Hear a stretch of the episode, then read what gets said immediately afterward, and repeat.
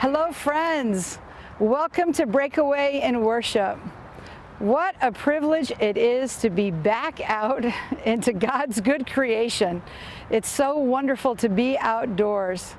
I have a beautiful scene in front of me, beautiful trees going up to the sky. The sun is off to my left, warming me up. It's just such a beautiful, tranquil place today, and not even too far from church. So we invite you into this time that you can have just for yourself. Imagine 20 minutes just being with you and Jesus Consider us your guides through it. Oftentimes in this life, the days just don't go like they expect to go. We could have our to do list, we could set out, and it could all be scheduled, and one thing happens and it throws us off, and then we feel thrown off for the rest of the day. Sometimes so much so, it doesn't leave God a whole lot of room to work.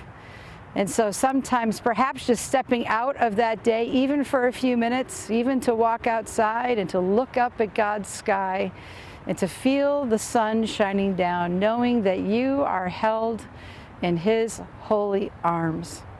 So we give you thanks. We give you thanks for joining us tonight. We give thanks to God that you're here. And now come away with us this night on Breakaway and Worship. So I'm going to be reading to you from John's Gospel. And this is uh, often known as the story of the woman caught in adultery. So, hear now God's word for you today.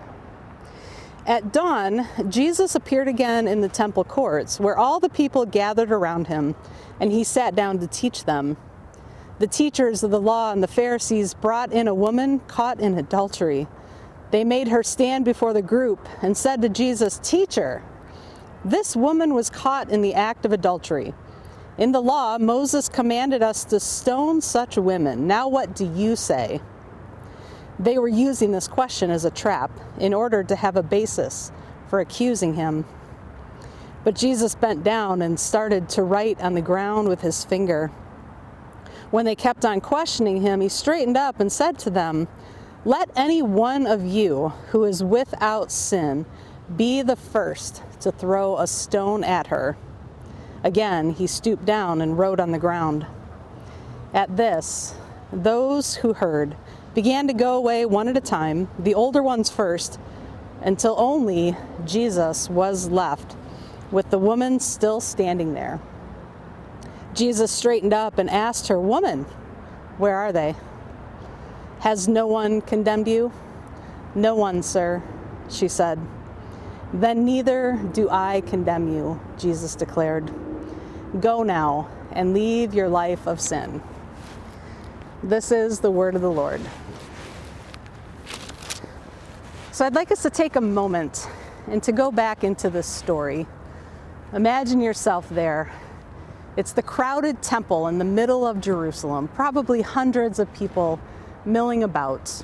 And Jesus is simply there teaching when all of a sudden there's kind of a rustle and a murmur in the crowd and the crowd starts parting and, and I can imagine seeing these officials from the temple dragging this woman before Jesus. And I can see her, I can see her face downcast. I can see a look of shame and embarrassment on her face.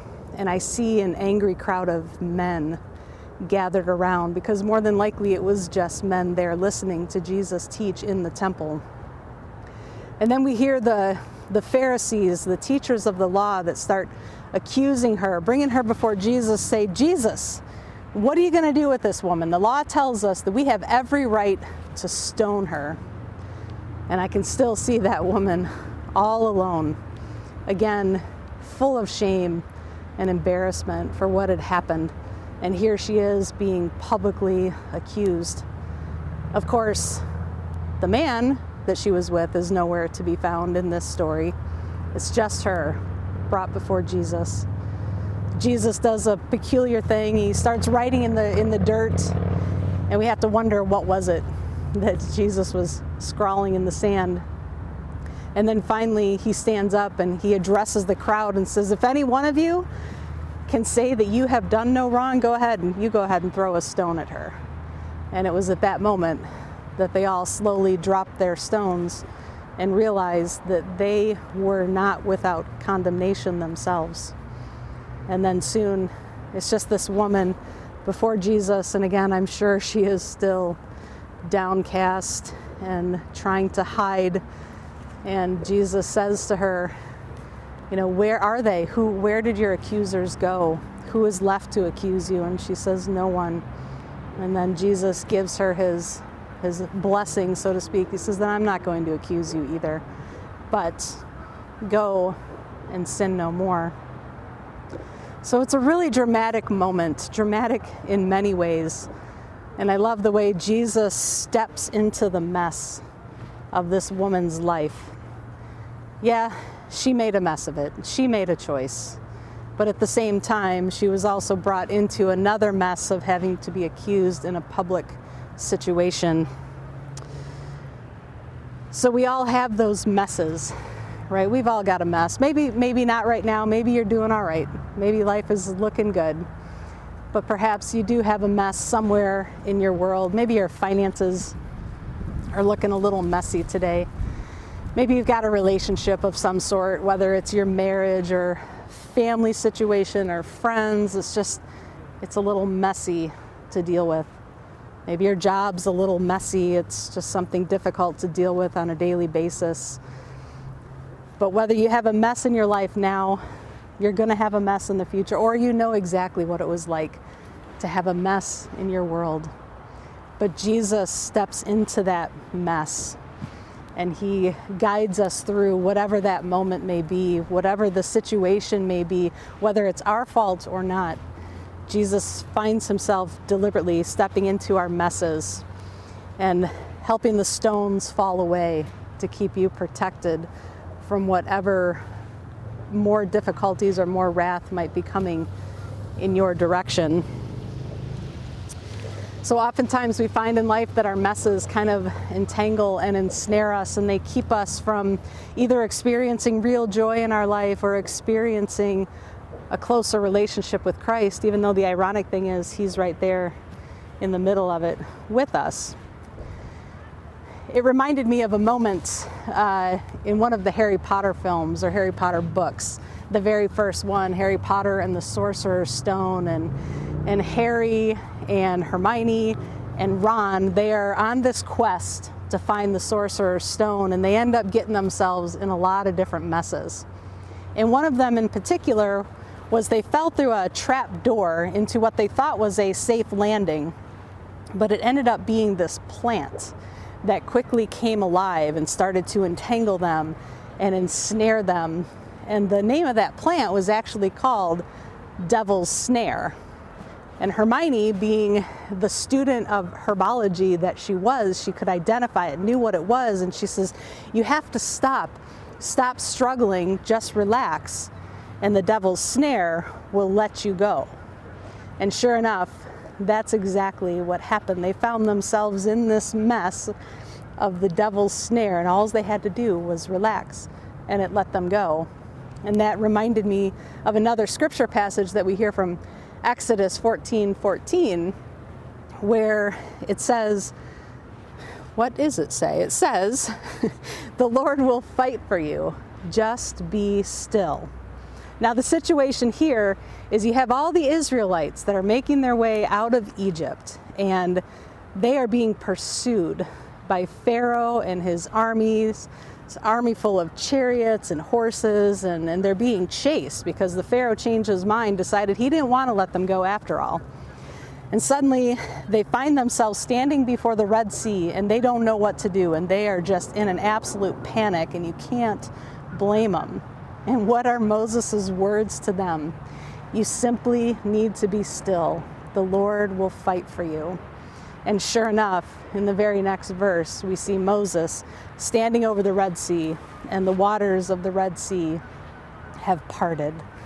And the Israelites make their way across to the other side and out of harm's way. So oftentimes, we, we may see the mess of an army attacking us, or we may see an uncrossable sea before us. We may see an unclimbable mountain ahead of us, or we may see an incredibly deep, deep valley that we have to cross. But Jesus still fights for us and he gets into that mess with us and he's going to lead us through all of those moments. The armies will fade away, the seas will part, the mountain will be able to be climbed, the valley you'll make it through with Jesus at your side through it all. Even Jesus has decided to step into the mess of our lives, even if we have created that mess on our own. And it's such a blessing. Like the woman who was caught in adultery, yeah, she made a mess of her life, but Jesus still took care of her and he helps bring her out of that mess with no condemnation. Yet he also left her with the command go and sin no more. By becoming a human being, Jesus deliberately climbed into the mess of humanity, and he continues to do that to this day. No matter how life is entangling you or ensnaring you or just not letting you go, just simply know all you have to do is be still, and the Lord will indeed fight for you. He will fight our battles for us, He will set us back on the right path. He will absolve all of our sins. And thanks be to God for that. Amen.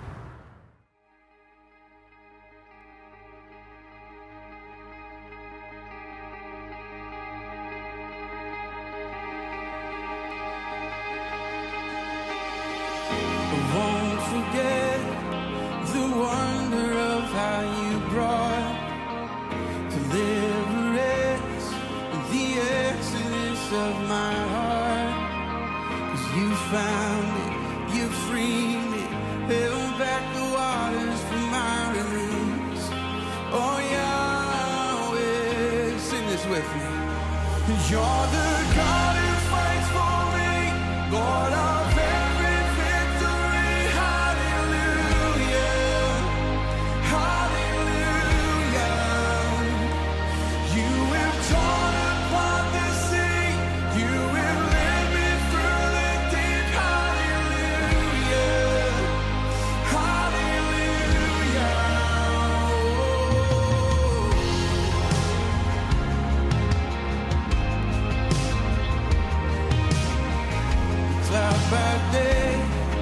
a sign that you are with me.